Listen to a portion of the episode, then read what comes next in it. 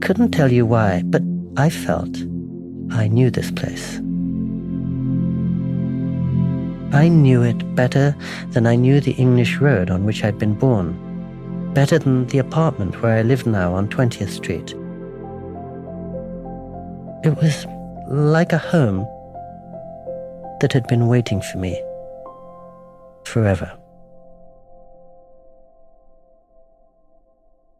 Thirty years ago, the travel writer Pico Aya booked himself on a trip to Southeast Asia.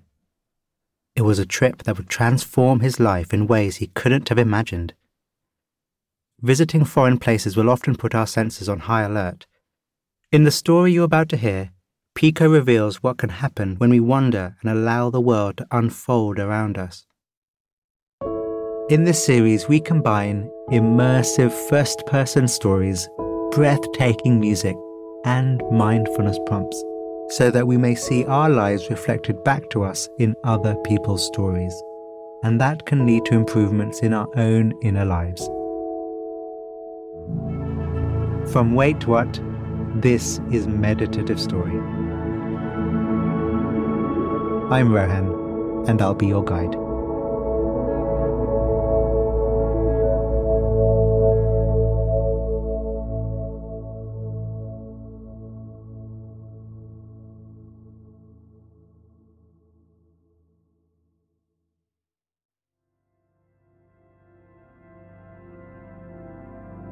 The body relaxed, the body breathing, your eyes open, your senses open, meeting the world.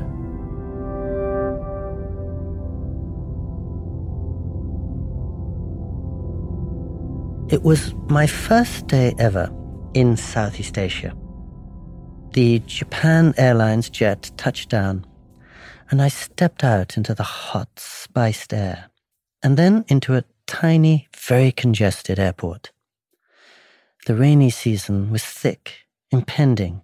I could smell diesel fuel and perfume and what might have been incense. As I walked out of the terminal, a small man ushered me towards a little minivan, and it rattled six of us through the night into Bangkok. I was twenty-six and on a four-week holiday from my twenty-fifth floor office in Midtown Manhattan. I looked around me as the darkness fell, and I saw lanterns shivering in barely lit alleyways. Open front shops were selling indigo silks and small Buddhas, bowls of curry, and every now and then, as we wended through the narrow streets, we came upon a golden temple, angel statues kneeling at its entrance, its elaborate roof flying off towards the heavens. This was like nowhere that I knew. I felt unsettled, intrigued, drawn closer. Anything could happen now. All my senses were on full alert. Take a moment to notice which of your senses is the most alert right now.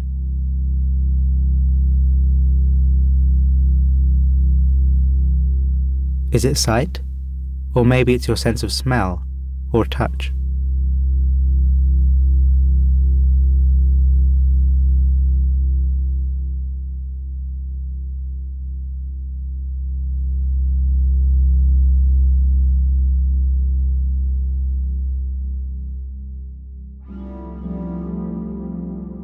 Two hours later, I was boarding an overnight train for the cool mountain city of Chiang Mai.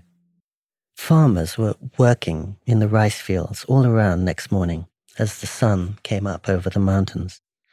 And after I arrived in Chiang Mai, the city of hilltop temples, I was greeted by a friendly stranger who promised a trip up to see the animists in the mountains. Again, that eerie sense of not knowing what I was getting into, but being pulled forwards by that very sensation. I'm glad I was young enough to follow the dare that life was throwing at me.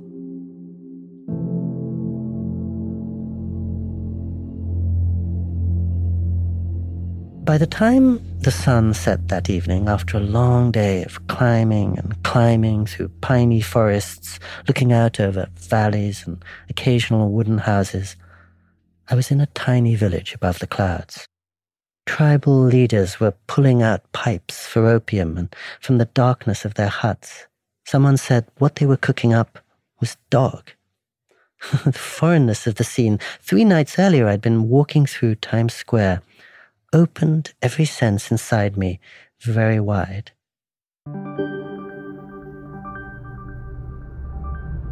It was cold, sleeping on the slatted floor, and when we woke up the next morning, we were encircled by heavy mist.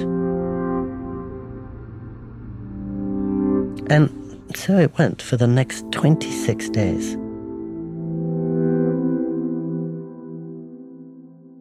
Before long, I was walking around the mildewed, collapsing, white colonial buildings of Rangoon, where there was a pair of opera glasses in the dusty lost and found case in the empty hotel. And the books on sale, yellow pages falling from their worn covers, came from nineteen thirty-three or eighteen ninety-four.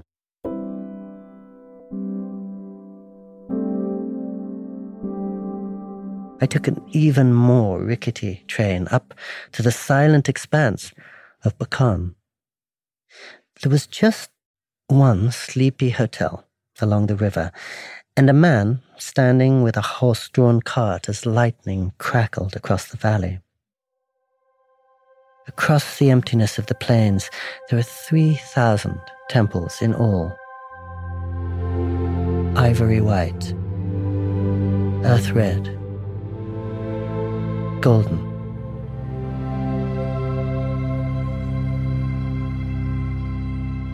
Take a moment to notice how the temple lights twinkle. Their yellowy-white flares dance out from the glowing centers. One dims as the other brightens. Can you picture this in the distance?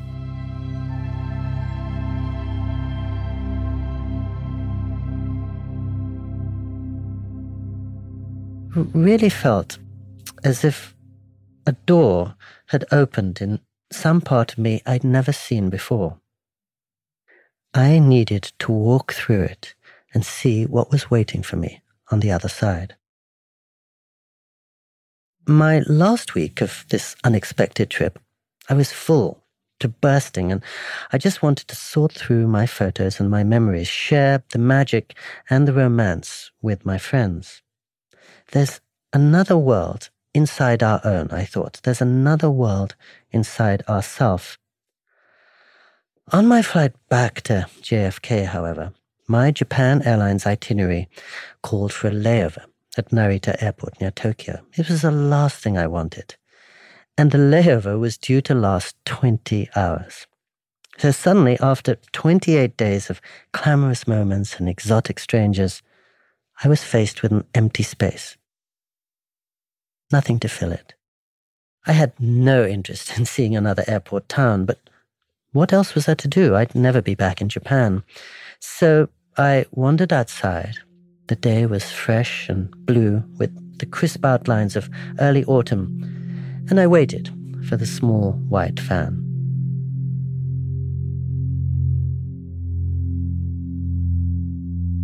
Twenty minutes later, I got out on a busy street, cars racing past, as in New York City, rows of vending machines outside tall concrete buildings. And then I spotted a small bridge. I walked across it, and suddenly I was in a much quieter area, intimate, human-scaled.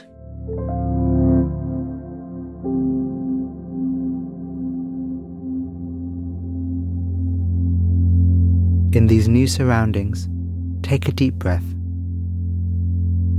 Hold it. And let it go.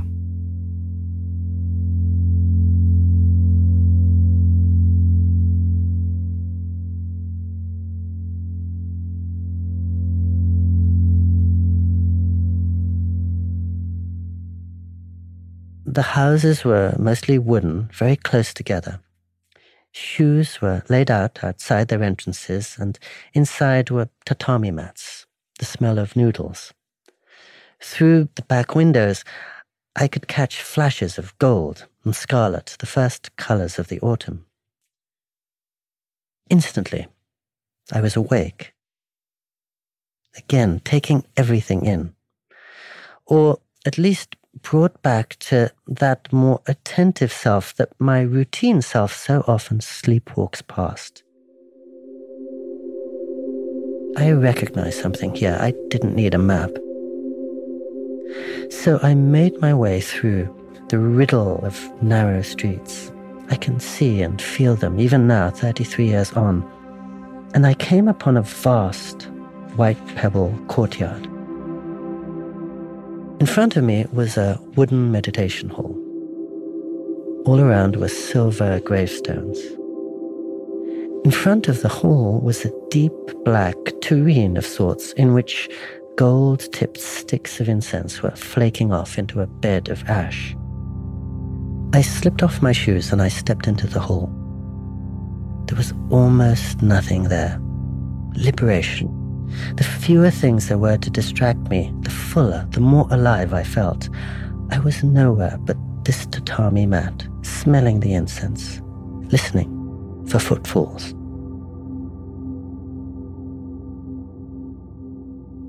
How alive do you feel? What can you hear? Let the sounds in your environment just come to you. There's no need to go out and get them. Just receive the sounds.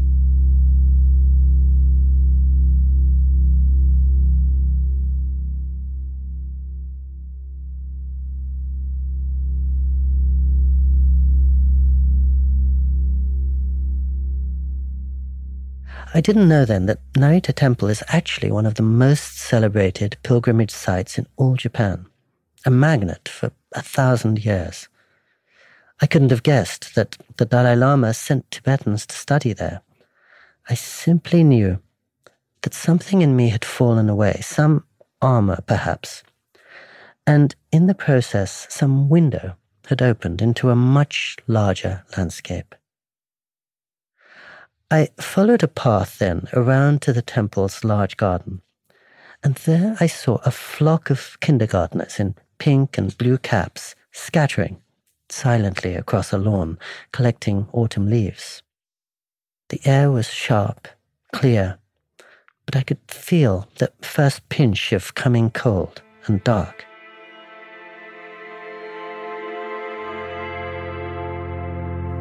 I couldn't tell you why, but I felt I knew this place.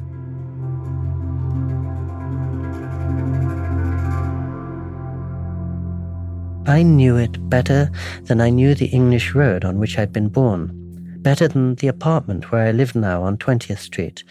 It was like a home that had been waiting for me forever. Thailand and Macau, Hong Kong and Burma, they'd all quickened me beyond expectation. Each day a greater wonder than the day before. And yet, the place that really changed my life was the place I never wanted to go to.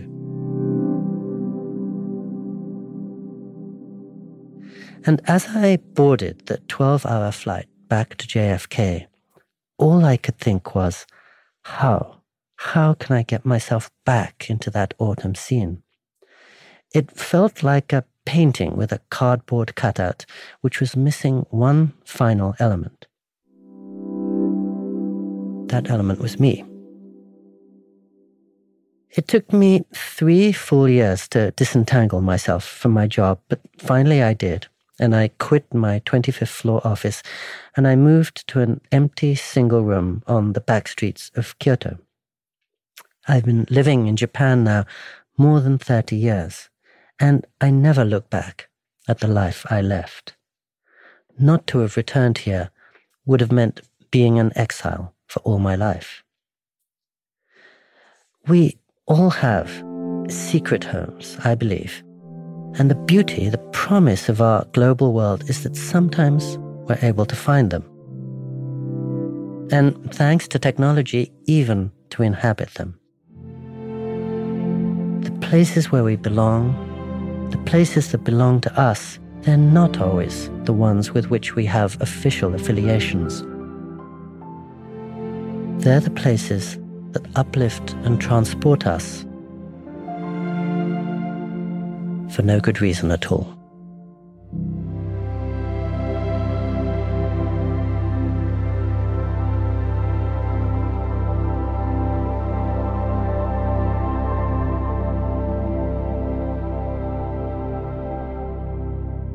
We've reached the end of Pico's story.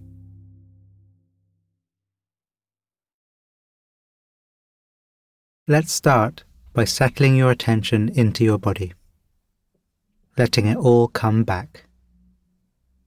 Whether you're sitting, standing, moving or lying down, just let your awareness fill your whole body. Being open to whatever's happening, letting it happen. The body breathing in, the body breathing out.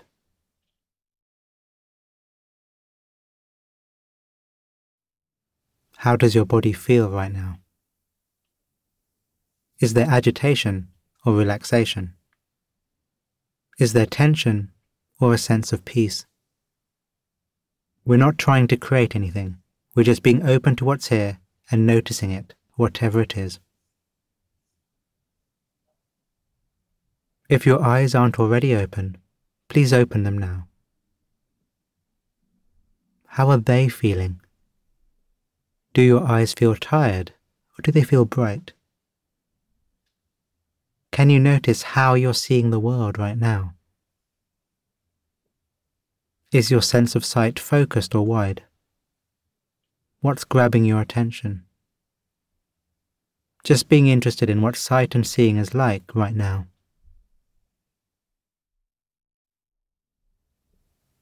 Moving on from sight and switching, opening out to hearing. There are my words coming and going, but what else is there? What sounds can you notice around you?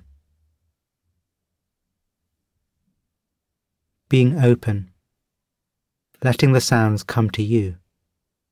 No need to go out and grab them. Finally, the inner world. How are you feeling?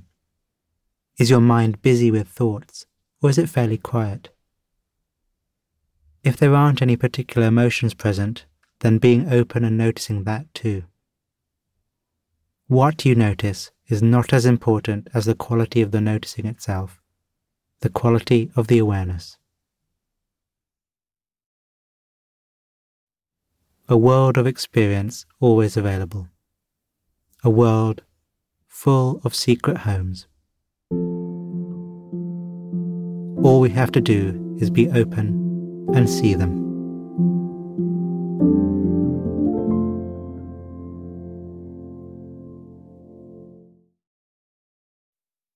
On behalf of the team at Meditative Story, thank you for spending time with us today. We love creating the show for you. And if the show serves you in a meaningful way, we'd love to hear from you. Would you take a minute right now to write us a review in your podcast app? When you leave a review, it really inspires our team, and we're a group who derives so much energy from understanding how Meditative Story impacts you. It's also a way for you to pay it forward by helping others discover the show.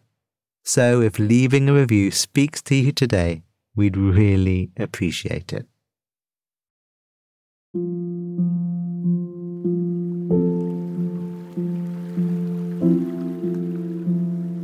Meditative Story is a Wait What original in partnership with Thrive Global. The show is produced at the studio inside S Y Partners in New York. Our executive producers are Darren Triff, June Cohen, Ariana Huffington, and Dan Katz. Our producer is Sabrina Fahey. Our supervising producer is Jai Punjabi. Our curator is Carrie Goldstein. Original music and sound design is by the Holiday Brothers. Mixing and mastering by Brian Pugh. Special thanks to Anne Sachs, Juliana Stone, Summer Matthijs, Monica Lee, Madison Odenborg, Lindsay Benoit O'Connell, Libby Duke, Smriti Sinha, and Sarah Sandman. And I'm Rohan Gunatilaka, creator of the Buddhify meditation app and your host. Visit meditative story dot com to find the transcript for this episode.